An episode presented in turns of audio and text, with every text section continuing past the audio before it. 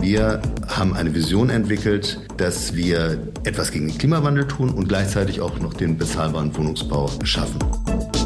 Durch die Vorfertigung großer Module im Holzbau können Sie tatsächlich Baukosten senken, und zwar nennenswert. Also in der Tat, äh, alles, was nicht bei drei auf dem Baum ist, ist ein Quartier und das ist natürlich semantischer Unsinn. Ein Quartier können Sie nicht planen. Ein Quartier ist etwas, was ähm, auch gar nicht unbedingt räumlich ist, gar nicht gebaut ist, sondern ein Quartier sind Beziehungen von Menschen. Die können Sie nicht planen. Das ist der Immobilieros-Podcast von Immocom. Jede Woche Helden, Geschichten und Abenteuer aus der Immobilienwelt mit Michael Rücker und Yvette Wagner. Fabian von Köppen ist auf dem Holzweg. Der Geschäftsführer der Garbe Immobilienprojekte verantwortet das Roots, das demnächst das höchste Holzhochhaus Deutschlands sein wird. Warum es tatsächlich um anderthalb Meter verschoben wurde und wie wichtig Wasser- und Windschutz sind, darüber sprechen wir. Fabian von Köppen führt aus, warum Bauen mit Holz heute etwa 12 Prozent teurer ist und warum ein Prototyp die Kosten wieder senken kann. Gabe Immobilienprojekte ist nicht nur in Hamburg in den Assetklassen Wohnen, Senioren und Office unterwegs. Und so geht es auch allgemein um das Schmücken von Häusern, um alte Dachstühle und Schönheit als Wert an sich. Die Stadt muss für jeden da sein, sagt Fabian von Köppen. Wie das funktionieren kann, was Semantik damit zu tun hat und warum man ein Quartier nicht bauen kann, all das ganz kompakt in diesem Podcast. Aktuelle News aus der Immobilienbranche gibt es auf immocom.com. Und nun viel Spaß und rein in das Gespräch.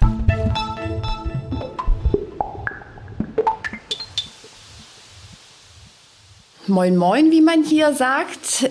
Hallo, Fabian von Köppen in Hamburg. Ja, moin, moin. ich darf heute bei Ihnen zu Gast sein, äh, und zwar bei Garbe. Sie sind Geschäftsführer Garbe Immobilienprojekte. Mhm. Ich würde mal mit einem Zitat einsteigen. Und zwar, das Hamburger Abendblatt hat getitelt, was wird aus der Hafen City? Hamburg ist auf dem Holzweg. Sie sind daran mitschuldig, was hier aber durchaus positiv gemeint ist und nicht negativ, äh, denn es geht um Bauen mit Holz und das soll auch unser erstes ähm, Thema sein. Sie verantworten eines der Paradebeispiele, nämlich das Roots am Backenhafen, 65 Meter hoch, richtig? Ähm, und soll das höchste Holzhaus Deutschlands damit werden. Was ist das für ein Projekt? Was entsteht dort? Wann ist es fertig? Was muss man dazu wissen? Mhm. Also das Roots äh, ist tatsächlich ein Ausnahmeprojekt, äh, Deutschlands höchstes Holzhochhaus. Ähm, besteht aus drei Teilen. Einmal das Hochhaus selbst mit 181 Eigentumswohnungen und 19 Geschossen. Und dann gibt es dazu 53 öffentlich geförderte Wohnungen und das Ganze steht auf einem Sockel, wo die Deutsche Wildtierstiftung äh, eine Ausstellung äh, zur Natur- und Artenschutz zeigen wird. Das Besondere an dem Haus ist, was du schon gesagt hattest, es ist aus Holz, bis auf den aussteifenden Betonkern und die unteren Geschosse, die direkt am Wasser sind. Und damit wird das Haus tatsächlich Deutschlands höchstes Holzhochhaus. Und da sind wir extrem stolz drauf. Äh, und das ganze Team, was dafür äh, notwendig war, also von Architekten, Statikern, Brandschützern und so weiter. An der Stelle kann ich nur sagen, ihr habt einen fantastischen Job gemacht. Die Planung war wie lang und wann ist es fertig? Wir haben fast drei Jahre geplant. Wir haben das Gebäude sogar noch mal etwas verschoben. Das liegt äh, an dem Untergrund. Wir bauen hier also direkt in sehr schlammiger äh, Umgebung, direkt am Hafenbecken. Und ähm, wir mussten das Gebäude tatsächlich noch mal um ungefähr anderthalb Meter verschieben. Das hat uns auch noch mal zurückgeworfen. Aber drei Jahre Planung ist natürlich für alle, die daran teilgenommen haben, auch eine Herausforderung. Graue Haare? ja, wie man sieht. wann, wann, ist es fertig? Es ist fertig im äh, Ende 2023 und im ersten Quartal 2024 ziehen dann die ersten äh, Nutzer ein. Okay. Das ist ja jetzt nicht das erste Gabenprojekt mit Holz. Holz ist total begehrt, alle reden über Nachhaltigkeit, jeder will jetzt irgendwas damit machen. Die Preise explodierten ja mal, mittlerweile hat sich ja wieder ein bisschen beruhigt. Ähm, welche Learnings können Sie denn jetzt mal, ohne Geheimnisse zu verraten, mitgeben, was das Bauen mit Holz anbetrifft? Also seit 2015 beschäftigen wir uns bei Gabe mit Holz weil Holz ein Material ist, was unseres Erachtens wahnsinnige Vorteile hat, ähm, wenn man den Klimaschutz ernst nimmt.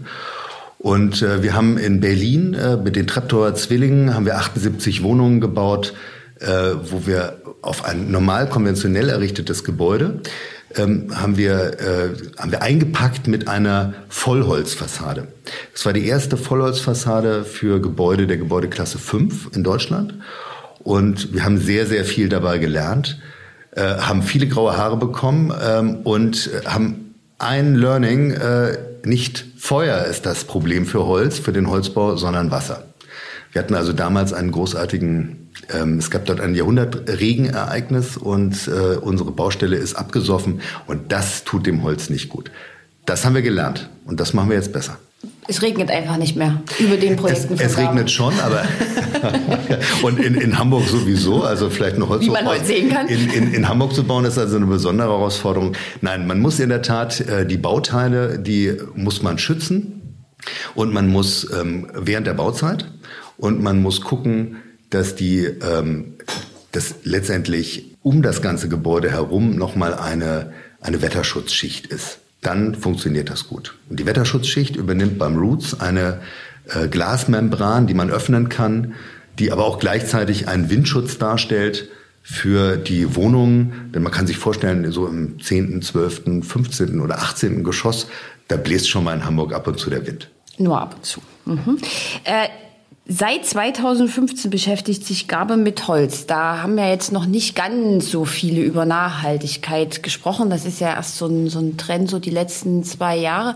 War, warum schon damals? Also ehrlich gesagt geht unsere Reise schon viel früher los. Nämlich 2013, als ich angefangen habe hier bei der Gabe Immobilienprojekte als Geschäftsführer, haben wir Hamburgs größte Passivhaussiedlung gebaut das Waldquartier. Und als es fertig war, sparte das ganze Quartier zwar ähm, enorm Energie, aber wir haben es eingepackt, die Häuser in, in 24 bis 30 Zentimeter dicke Polystyrolwände.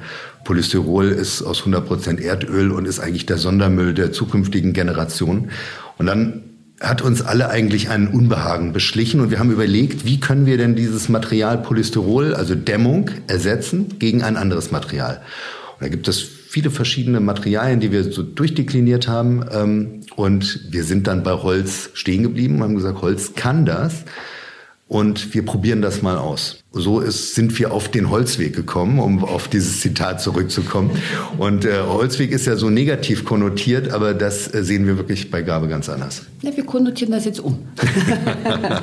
ähm, jetzt möchte das Unternehmen ein Standardgebäude entwickeln, um, um den Holzbau sozusagen großflächiger möglich zu machen? Mal vielleicht kurz erklären, wie geht das und was soll dann am Ende da rauskommen? Ja, also zurzeit ist es so, dass der Holzbau nach wie vor eher im Einfamilien- und Doppelhausbereich eingesetzt wird und äh, viel zu selten wirklich im großvolumigen Geschosswohnungsbau. Und die zwei drängendsten Fragen unserer Zeit sind halt Klimaschutz und bezahlbarer Wohnraum. Und ähm, die politische Debatte, die wird letztendlich viel zu häufig verkürzt, dass das ein Gegensatz sei und dass man nur sich für eins entscheiden könne. Das sehen wir bei Gabe nicht so. Wir haben eine Vision entwickelt, dass wir etwas gegen den Klimawandel tun und gleichzeitig auch noch den bezahlbaren Wohnungsbau äh, schaffen. Und ähm, Holz bietet eben halt das Potenzial dafür, weil es ein nachwachsender Rohstoff ist, also CO2 bindet. Äh, und ähm, leider ist es aber so, dass Holzbau zurzeit noch ungefähr 12 Prozent teurer ist. Also, also ich spare keine man, Kosten. Könnte man meinen, dann ist doch Holz gar nicht geeignet für den Richtig. bezahlbaren Wohnraum. Ja? Und durch die Vorfertigung großer Module im Holzbau können Sie tatsächlich Baukosten senken. Und zwar nennenswert. Je häufiger Sie die Teile einsetzen, desto günstiger wird es und gleichzeitig steigt die Qualität. Und deswegen haben wir uns entschieden, ähm, ein Wohngebäude eben als Prototyp zu entwickeln äh, aus Holz, mit dem man dann ganze Quartiere bauen kann. Also die Kostenersparnis, die kommt durch das viel häufige und vielfältige Einsatzgebiet. Und unter dem Markennamen ähm, Response wollen wir quasi bei Gabe dann eine Antwort auf diese zwei Fragen geben. Okay, aber ähm, also Modul habe ich verstanden. Mhm. Das heißt aber, das ist dann auch äh, in Höhe, Breite, Tiefe unterschiedlich anwendbar auf äh, verschiedene Haustypen. Nein, wir werden unterschiedliche Haustypen entwickeln, aber wir haben jetzt erstmal eins entwickelt. Das, man kann sich das vorstellen, das ist wie ein Fertighaus, was wir letztendlich häufiger einsetzen. Und dadurch werden wir auch die, die Hauselemente, sag ich mal, die Wände, die Decken, die Treppenhauswände und die, die Treppenläufe und so weiter eben häufiger einsetzen. Und wenn Sie das tun, dann haben Sie quasi an einer Stelle, haben Sie mal sehr viel Entwicklungs- und, und Forschungsarbeit reingesteckt, können aber dann das, wie im Automobilbau, häufiger einsetzen. Und das spart wirklich viel, viel Geld. Also die Basis ist sozusagen entwickelt und darauf wird jetzt aufgesetzt. Und dann, und dann wird das sozusagen immer häufiger eingesetzt. Sie können sich das so vorstellen, so eine, so eine Fabrik, die ähm, die muss eingerichtet werden, das CNC-Fräsen, so ein Teil produzieren ähm, an den richtigen Stellen, die äh, abgelenkt wird oder Löcher ge gebohrt werden und so weiter. Und diese Fabrikeinrichtungszeit, die Rüstzeit, die kostet viel, viel Geld und viel, viel Zeit. Und wenn Sie dann nur ein Teil bauen, dann ist das nicht, nicht lohnend. Bauen Sie 1000 Teile, dann wird das schon mal richtig lohnend. Bauen Sie 2000 Teile, dann sind die letzten 1000 Teile eigentlich fast nur noch Material. Also es geht hin zum Modulbau sozusagen. Es geht hin zum Modulbau und dabei, und das ist uns wichtig, wir haben ja als Projektentwickler eine Verantwortung gegenüber dem Ort, wo wir, wo wir bauen. Wir können nicht überall das Gleiche bauen. Wir wollen nicht alles mit gleichen Häusern zubauen. Aber ähm, es, wir können mit diesem Modul, das ist quasi wie so eine, eine Art ähm, Grundbau, den man dann schmücken kann durch unterschiedliche Fassaden, durch unterschiedliche Vorbauten, durch unterschiedliche Eingangssituationen und so weiter. In unterschiedlicher Höhe kann man das Ganze bauen. Und letztendlich ist die Idee mir gekommen, äh, in den Gründerzeitvierteln, äh, die wir hier in Hamburg ja wunderbar haben, also Eppendorf, Winterhude und so weiter, ähm, das sind immer die gleichen Häuser. Das sind immer die gleichen Häuser, die sehen nur anders aus, weil einfach damals die Unternehmer ähm, Applikationen an die Wand geklebt haben, nämlich in Form von Stuck. Sie schmücken. Das wir schmücken. Das finde ich ja super. Ich, ich, ich, wir glauben daran, dass gute Qualität und auch Schönheit äh, tatsächlich etwas ist, was einen Wert an sich darstellt. Ja, klar, vollkommen. Im Ruz wird es knapp 130 Eigentumswohnungen geben. Zu welchem Preis sind die denn so budgetiert und wie sind die denn so im Verhältnis äh, zu den normalen Hamburger Preisen? Also der Durchschnittspreis äh, im Roots beträgt ungefähr 10.000 Euro. Das ist ungefähr dreieinhalb bis 4.000 Euro höher als der Hamburger Durchschnittspreis. Ähm, wir sind aber nicht teurer als die Umgebung in der Hafen City, sondern da haben wir ungefähr das gleiche Niveau erreicht. Hm, okay. Aber selbstverständlich sind 10.000 Euro für äh, den Normalverdiener nicht erschwinglich. Und äh, das war der Ansatz, zu sagen, wir versuchen mit dem Roots die technischen Grundlagen zu schaffen für ein bezahlbares Produkt, was wir dann an anderer Stelle einsetzen. Und im Roots, das sind vor allem dann, also sind das Eigennutzer oder sind das vor das allem? Sind, das sind zur Hälfte Eigennutzer, zur Hälfte Kapitalanleger. Ah, okay. Ähm, jetzt haben wir so viel über, über Holz gesprochen. Ähm, Gibt es denn noch einen anderen Trend, den Gabe gerade so für sich erforscht, andere Werkstoffe? Also ein, ein anderer Trend ist äh, Cradle to Cradle, äh, also heißt übertragen Kreislaufwirtschaft. Ähm, wir müssen unsere Häuser eigentlich viel eher noch als ähm, Rohstofflager auf Zeit sehen. Und auch beim Roots achten wir darauf, dass wir theoretisch dieses Gebäude wieder zurückbauen können. Auch wenn mir das natürlich das Herz brechen würde, dieses Gebäude wieder rückzubauen. Aber ähm, wir müssen, wenn wir heute ein Gebäude bauen, müssen wir auch an den Rückbau wieder de äh, denken und auch die Materialien, die wir dort einsetzen, wiederverwenden können. Hm, okay. Das ist ein, ein Riesentrend, denn ähm, wenn man mal so eine Zahl nimmt, äh, die, die Bauwirtschaft, die ist ungefähr für 55 Prozent äh, des, des Abfallaufkommens in Deutschland verantwortlich und unsere Deponien sind voll. Wenn Sie heute ein Haus abbrechen, dann karren Sie den Abbruch bis in die Ukraine, weil unsere deutschen Deponien leer sind. Das kann nicht richtig sein. Das kann nicht richtig sein. Und äh, Holzkonstruktionen dagegen sind sehr, sehr langlebig und lassen sich dann, wie gesagt, einfach zurückbauen und auch wieder neu einsetzen. Denken Sie mal so an Denkmalschutz. Ähm, es gibt Häuser, da sind dann irgendwelche äh, großen Balken aus irgendwelchen Kirchen genommen worden und daraus wurden dann neue Dachstühle gemacht. Also das ist etwas, was äh, tatsächlich in der Vergangenheit häufig gemacht worden ist, als eben Material knapp war. Und wir haben uns daran gewöhnt, dass Material eigentlich immer im Überfluss da ist und das ändert sich gerade eben. Okay, also Nachhaltigkeit vollumfassend sozusagen. Genau, da sind wir noch am Anfang, das ist völlig klar. Da gibt's noch ganz, ganz viel zu lernen. Äh, aber das ist äh, tatsächlich das, wo wir jetzt in Zukunft im stärkeren Fokus drauf legen. Nämlich, dass wir eine, eine Zutatenliste zu dem Haus dazugeben. Und wir sagen, das ist drin im Haus.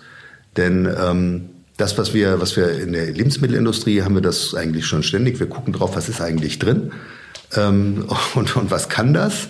Ja, genau das Gleiche wird auch auf das äh, Bauen überschwappen. Da sind wir überzeugt. Also geschmückte Häuser, die nach einer Zutatenliste entstehen. Das ist also, das ist, also genau. schöner geht's eigentlich. Eine, eine, eine Torte, genau. schöner geht's eigentlich fast nicht. Äh, ich habe jetzt vorhin schon gelernt, Sie sind seit 2013 bei Gabe. Mit Gabe verbinden ja die meisten Logistik. Ja.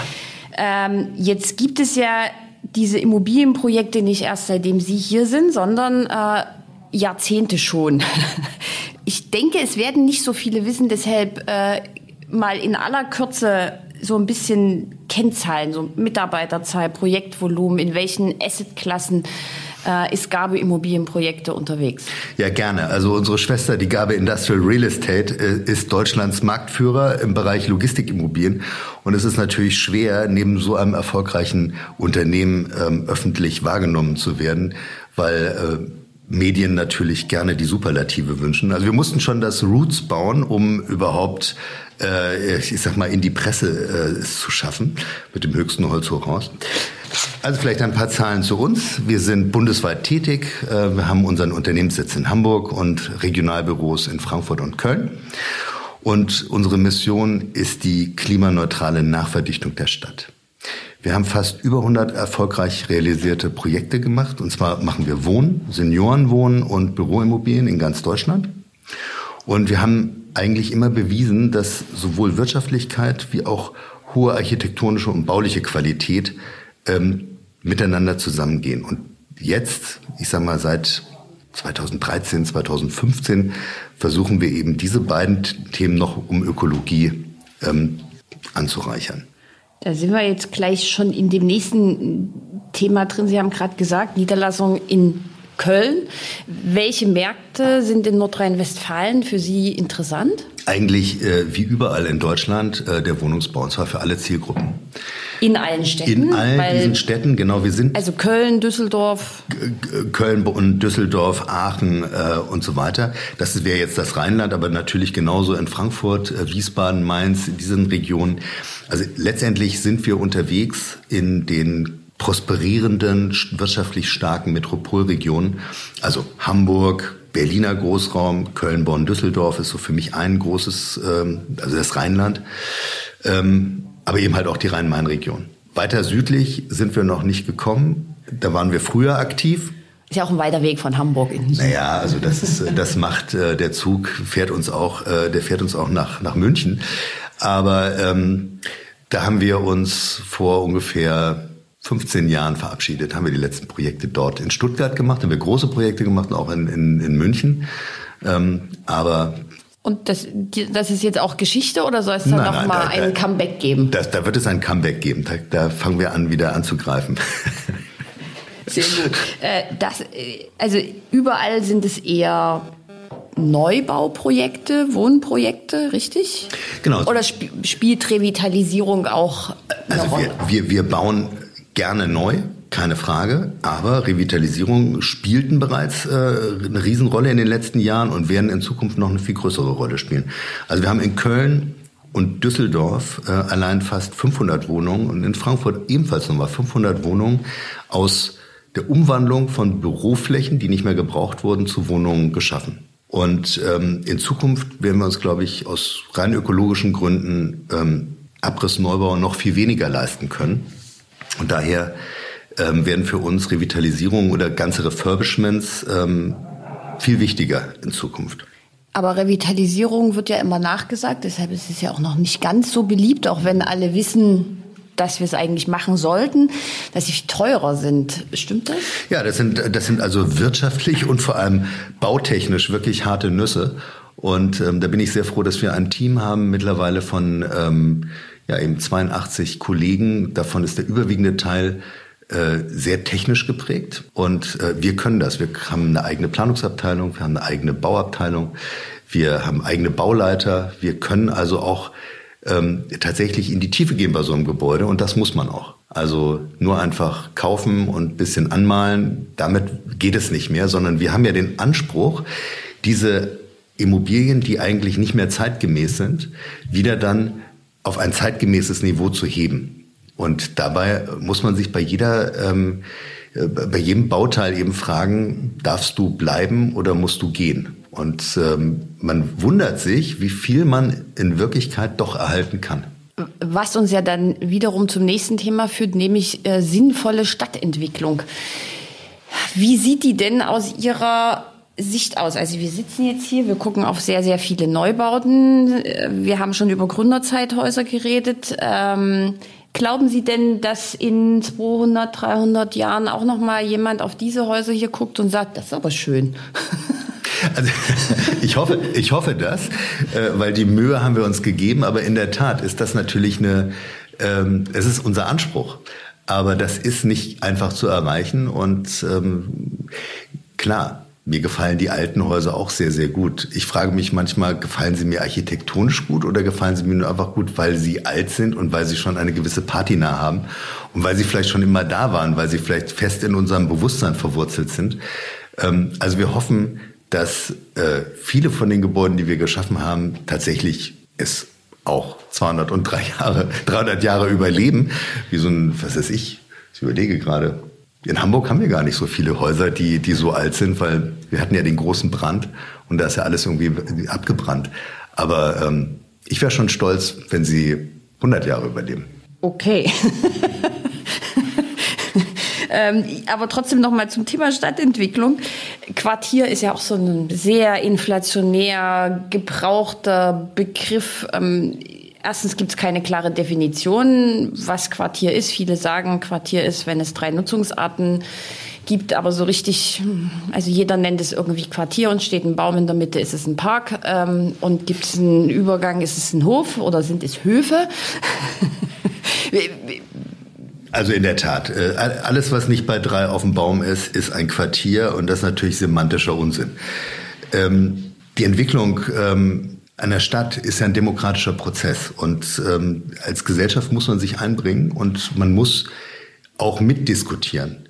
Um mitzudiskutieren, brauchen wir aber eine, eine zumindest einheitliche Begriffe, worunter dann alle auch das Gleiche verstehen. Also wir brauchen eine, eine Sprache.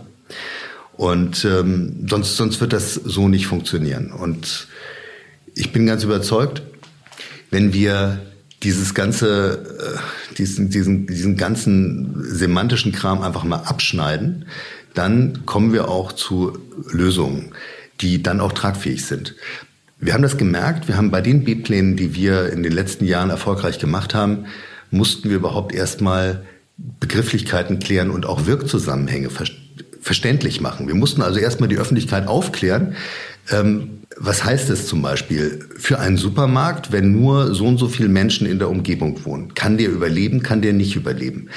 Da kann manchmal ein Neubau, der weitere neue Menschen und damit neuere Kunden, neue Kunden für diesen Supermarkt bedeuten, der kann das Überleben des Supermarkts sichern. Und solche Wirkzusammenhänge, darüber ist der allgemeinen Öffentlichkeit viel zu wenig bekannt weil eben auch Dinge nicht gut erklärt werden. Und das ist ein Thema, was wir bei jedem B-Plan sehen. Wir müssen die Menschen erstmal auf den unterschiedlichen Niveaus abholen und dann mit ihnen wirkliche Lösungen erarbeiten. Und da gibt es ja Zielkonflikte. Und diese Zielkonflikte, die muss man semantisch so sauber wie es geht darstellen. Und dazu führt sowas wie Quartier definitiv in die Irre. Denn ein Quartier können Sie nicht planen. Ein Quartier ist etwas, was ähm, auch gar nicht unbedingt räumlich ist, gar nicht gebaut ist, sondern ein Quartier sind Beziehungen von Menschen. Und die können sie nicht planen. Was wir können als Entwickler, wir können Räume schaffen, die funktionieren, die vielleicht eine Erstprägung haben, die aber auch so viel Lehrräume schaffen, dass dann auch nicht nur zukünftige Generationen, sondern die, die Nutzer einfach in zwei, drei, vier, fünf Jahren diese, diese Lehrräume wieder neu füllen mit neuen Bedeutungen. Und dann entsteht ein Quartier. Und das kann sie aber als Entwickler nicht mehr in der Hand. Ja, bin ich sofort bei Ihnen. Aber trotzdem darf ja jeder mitdiskutieren heute. Also Partizipation, äh, B-Pläne. Ähm, da gibt es ja sehr, sehr viele, sehr langwierige Prozesse. Bitte nicht in meiner Nachbarschaft. Also ihr könnt bitte alles bauen und sozialer Wohnraum ist total wichtig, aber bitte nicht hier. Wurde zu wenig Aufklärungsarbeit betrieben? Haben wir zu spät angefangen damit? Was soll denn die Branche so ein bisschen machen? Oder also, was macht Gabe? Okay, das ist, das ist, das so. ist natürlich, das ist natürlich so ein, so ein, so ein allgemeines Thema. Ähm, alle wollen bezahlbaren Wohnraum, alle, aber bitte nicht in meiner Nachbarschaft. Es könnten ja schreckliche äh, Neubürger äh, kommen und die Nachbarschaft stören. Das ist eigentlich so der, der Hauptaspekt. Bei all unseren B-Plänen ist das immer, oh Gott, wir wissen nicht, wer dann da kommt. Und äh, von daher sind auch ganz viele Menschen gegen geförderten Wohnungsbau, weil das ist ja ganz schrecklich, weil dann kommen ja Menschen, die wir gar nicht wollen. Das ist alles Quatsch. Das muss man überhaupt erstmal sortieren. Also die Ängste, die nehmen wir ernst. Äh, und wir machen es bei unseren B-Plänen in der Regel so, dass wir, dass wir alles an Einwänden, an Fragen erstmal auf einen großen Tisch legen, bildlich gesprochen, und auch so stehen lassen. Mit der Zeit merkt man, dass mit der Beschäftigung des Problems merkt man, dass Menschen anfangen, ähm, das Problem zu fassen und zu greifen. Und dann können sie sich auch damit anfreunden, dass es dass es eben sowas gibt wie geförderten Wohnungsbau. Denn ohne geförderten Wohnungsbau werden wir es nicht mehr schaffen. Die meisten Leute wollen eigentlich nur einen schönen Park, vielleicht noch eine Kita in dem Park, aber so entsteht ja nicht Städtebau. Und ähm, also wir, das, das nennt sich dann Quartier, was ihr. Genau, das, das, das, das, nennt sich dann Quartier und ist dann häufig eben ein Quartier nur für ganz wenige. Und ähm, Stadt muss für alle da sein. Das geht nicht anders. Und deswegen muss auch eigentlich jeder mitreden. Und das Witzige ist bei diesen ganzen B-Plänen, dass ja nur die, auch in unseren gesetzlich normierten Verfahren, immer nur die Nachbarn gefragt werden. Es werden aber natürlich nie die Menschen gefragt, die noch gar nicht Nachbarn sind, die aber dringend eine Wohnung suchen. Vielleicht die Menschen, die von draußen in die Stadt reinziehen wollen, weil sie hier eine Ausbildung machen wollen, die Menschen, die sich vielleicht trennen und deswegen zwei Wohnungen brauchen. Also alle die, die sich bewegen, und eine neue Wohnung brauchen, die werden nicht gefragt in diesen gesetzlich normierten B-Plan-Verfahren. Das heißt also, Stadtentwicklung sollte auf eine breitere Basis gestellt werden? Natürlich. Wir haben, wir haben eine, wir haben, schauen wir mal auf so eine Stadt wie Hamburg. Wir haben dort äh, verschiedene Bezirke und wir haben bestimmte, äh, wir haben einen Wohnungsdruck, nenne ich das mal. Not möchte ich jetzt nicht unbedingt sagen, aber wir haben einen Druck auf die Stadt. Wir wollen dringend Wohnraum schaffen. Naja, die Stadt ist endlich, das Stadtgebiet ist halt so groß, wie es ist, irgendwo muss es sein. Und wenn jeder sagt, nee, aber nicht bei mir, dann haben wir einen Zielkonflikt.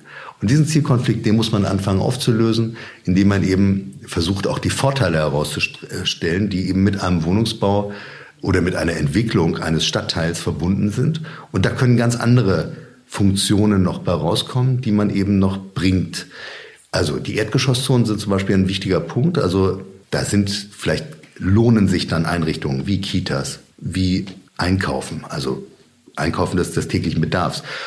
Oder auch irgendwie der Altentreff. Vielleicht lohnt sich der dann, vielleicht kann der dann integriert werden, eben weil man ähm, zusammen mit, den, mit der Nachbarschaft dieses Neue, was da kommt, dieser neue Wohnungsbau, den integriert in das Quartier. Wie gesagt, nicht räumlich, sondern in das Quartier der Beziehung. Jetzt spiele ich aber mal Spielverderberin mhm. und sage, oh, wer will denn jetzt über einer Kita wohnen? Da ist einen ganzen Tag Radau. Dann habe ich da hinten noch einen Spielplatz. Dann sitze ich auf meinem Balkon und äh, da tollen dann unten die Kinder, die ich ja jetzt nicht äh, an- und ausschalten kann.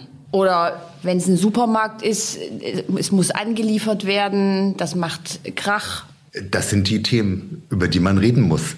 Also wir haben selber äh, in einem Bürogebäude gesessen, wo im Erdgeschoss äh, eine Kita war. Ich persönlich fand's toll. Ähm, es hat irgendwie immer gut geklungen und auch unsere Geschäftspartner, die uns besucht haben, fanden das eigentlich ganz äh, witzig, wenn die da draußen rumgespielt haben und wir die Fenster offen hatten im Innenhof. Ähm, aber klar, das sind, das sind Themen und äh, also ich möchte auch nicht über eine Schreinerei wohnen oder über äh, die Anlieferung eines Supermarktes erfolgt in der Regel von 5.30 Uhr bis 6.30 Uhr. ähm, da möchte ich auch noch schlafen. Solche Themen muss man aber muss man ernst nehmen und da muss man Lösungen für schaffen und das geht ja auch. Anlieferungen kann man einhausen und solche Themen. Aber man muss sie ernst nehmen, ja. Dann haben Sie jetzt vorhin gerade noch ein sehr wichtiges äh, Stichwort genannt, nämlich Senioren. Die Gesellschaft altert. Ähm, für Senioren, viele wollen vom Land in die Stadt. Viele leben schon in der Stadt in viel zu großen Wohnungen. Auch damit beschäftigt sich äh, Gabe. Da haben Sie auch Projekte. Vielleicht können wir darüber noch ein bisschen sprechen. Ja, wir, wir bauen gerade ein äh, Wohnprojekt mit 186 Wohnungen für Senioren und zwar mitten im prallen Leben, mitten in der Hafen City, weil die heutige Rentnergeneration ähm, fitter und gesünder ist denn je. Äh, aber die Menschen wollen natürlich trotzdem so lange wie es geht in ihren Wohnungen wohnen, in ihren Häusern wohnen und so. Aber irgendwann, irgendwann kommt der Moment, meistens wenn einer der Partner stirbt, da vereinsamen diese Menschen. Und das ist der, der Zeitpunkt, wo Menschen drüber nachdenken, vielleicht dann doch wieder nochmal ein letztes Mal ihr, ähm, ihren, ihren Wohnort zu verändern. Und ähm, wir geben diesen Menschen eine neue Form von Gemeinschaft. Also man gibt zwar das eigene Haus auf, man ist aber dann letztendlich in einer Gemeinschaft und hat vielleicht dort auch die Möglichkeit, mit Gleichgesinnten vielleicht Hobbys nochmal zu betreiben. Also man, man, wir versuchen den Menschen nicht nur den Verlust des Hauses und des eigenen Gartens oder der großen Wohnung ähm, klein zu reden, sondern wir versuchen ihnen etwas zu geben, was sie eben so nicht haben, wenn sie alleine in ihren Häusern sitzen. Aber Gemeinschaft, also erste Frage, ähm, Senioren wohnen überall an ihren Standorten in Planung, in Gedanken dabei. Und zweite Frage, Gemeinschaftserlebnisse. Ich würde es jetzt mal zu Gemeinschaftsflächen abwandeln. Ähm, ist ja auch ein sehr, sehr großer Trend. Haben wir bei Studentenwohnen, haben wir bei Mikroliving. Was sagen Sie dazu? Also vielleicht die erste Frage. Ähm, wir werden das an all den Standorten ähm, sehen wir Bedarfe für ähm, Seniorenwohnprojekte, die natürlich schon auch eigene Ansprüche haben. Also sie können Seniorenwohnprojekte vielleicht nicht unbedingt gut mischen mit einem Studentenwohnheim. Da wird es irgendwie knallen und sich Also beißen. die Senioren wollen gern Partys feiern. das tun die übrigens. Nein, nein, das ist. Äh, aber, aber, aber letztendlich muss man muss man da natürlich gucken. Aber das, das, wie gesagt, Senioren, das ist etwas, was wir äh, überall und bundesweit äh, machen werden. Aber kommen wir zu dem Thema Gemeinschaftsflächen. Äh, die Studenten haben das vorgemacht. Die teilen sich Einrichtungen. Und ähm, das ist also im Studentenwohnheim völlig üblich. Man hat eine gemeinsame Küche, man hat irgendwie vielleicht sogar gemeinsame Kühlschränke. Äh, gruselig. also ich erinnere mich da nicht gut. Äh, ich habe äh, jahrelange WG-Erfahrung hinter mir gehabt im Studium und äh, ich, war nicht so. Nee, die die Milch war immer schlecht und es war schrecklich. Aber also letztendlich Dinge teilen ähm, kann super funktionieren, wenn man ähm, klare Regeln hat. Und äh, letztendlich ist der Sinn ja überall der gleiche. Äh, der Einzelne könnte es sich nicht leisten, aber als Gemeinschaft kann man es sich leisten. Also denken wir mal an große Dachterrassen, große ähm, Gemeinschaftsgärten oder vielleicht auch ein gemeines, gemeinsames Fitnessstudio oder sowas. Solche Dinge kann man teilen, weil man sie nicht die ganze Zeit braucht, weil man sich auch in diesen Orten nicht den persönlichen Rückzugsort, äh, nicht den persönlichen Rückzugsort hat. Wichtig ist, glaube ich, trotzdem, dass man den Menschen immer diesen Rückzugsort ermöglicht durch eigene Wohnung. Und dann kann es funktionieren.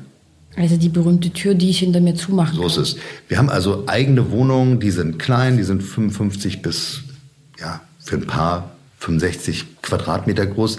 Die haben eine eigene Küche, die haben einen eigenen Balkon. Das ist eine ganz normale eigene Wohnung. Theoretisch brauche ich die Gemeinschaft nicht.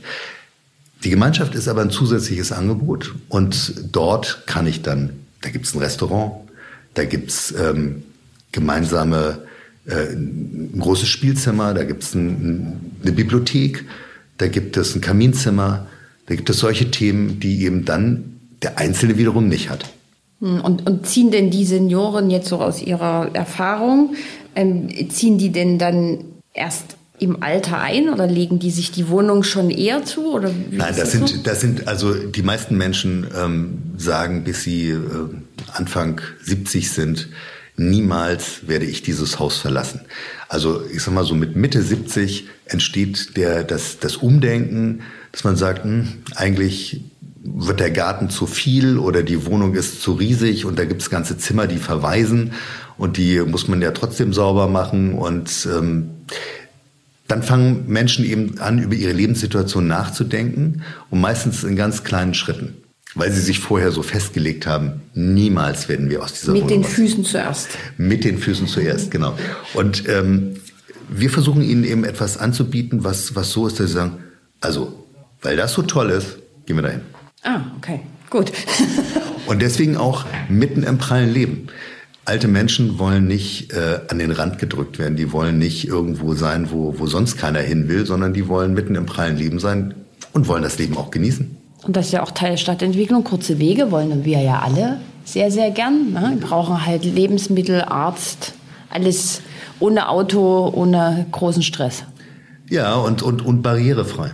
Also deswegen, äh, man kann diese Konzepte natürlich auch nicht überall entwickeln. Ähm, in der Hafen City, dieser ganze Stadtteil ist barrierefrei geplant und das ist natürlich schon ein Riesenvorteil. Denn ähm, können Sie sich vorstellen, so in Stuttgart, so an so einem Hang. Wird schwierig. Wird schwierig. okay. Ähm, zum Schluss habe ich ein Zitat von Ihnen gelesen. Ähm, das hat mich so ein bisschen erstaunt, weil in meiner Welt sitzen wir ja hier. Wir, Sie haben es vorhin schon mal ganz kurz angeschnitten, aber in einer Vorzeigestadt. Also es gibt hier, wir sind innovativ mit der Hafen City. Wir haben ein vorbildliches Bündnis für Wohnen, wo alle viele Städte, nicht alle, sehr neidisch darauf sind, es funktioniert alles gut und Sie sagen dann, es brennt in Hamburg nicht anders als in anderen Städten in Deutschland. ja, also was, was, ich mir, also äh, jedenfalls brennt mein Kaminholz an der Ostsee genauso gut wie in Hamburg. Nein, aber mal äh, Spaß beiseite. Wir brauchen eine einheitliche, bundesweite und entrümpelte Bauordnung. Denn ähm, wir haben in allen Ländern haben wir Landesbauordnungen, die zum Teil dramatisch voneinander abweichen. Und wenn ich jetzt nochmal die, die Schleife zum Response bringe, zu unserem Mustergebäude, dann lässt sich das eben nur in ganz bestimmten Abwandlungen einsetzen und das konterkariert diesen Gedanken des billigen Bauens. Einmal die Maschine einrichten und dann sozusagen ganz viele Teile bauen. Von daher, wenn ich mir angucke, wenn diese Bauordnung entrümpelt wäre, dann könnten wir tatsächlich ganz, ganz, ganz viel Geld sparen. Und zwar nicht nur mit so einem Typengebäude, sondern dann ist es auch einfacher für einen Architekten aus Bayern in Hamburg zu bauen und von dem Hamburger Architekten, äh, dass der sozusagen seine Planung zum Beispiel auch in Niedersachsen oder in Schleswig-Holstein verwerten kann. Diese Bauordnungen sind gewuchert und ich glaube, sie sind zum Teil auch von Interessensvertretungen so verändert worden, dass es für den lokalen Baustoffhändler gut ist, und diese Themen, das müsste man mal gesamtheitlich anpacken und ähm, das wäre mein Wunsch an die jetzige Bundesregierung, das mal anzupacken. Dann haben wir jetzt ganz, ganz viel in die Zukunft geschaut, haben noch einen Wunsch am Ende geäußert. Ähm, ich würde sagen, hoffentlich hört es jemand. äh, Fabian von Köppen, vielen, vielen Dank äh, für dieses Gespräch. Ja, vielen Dank. Hat Spaß gemacht.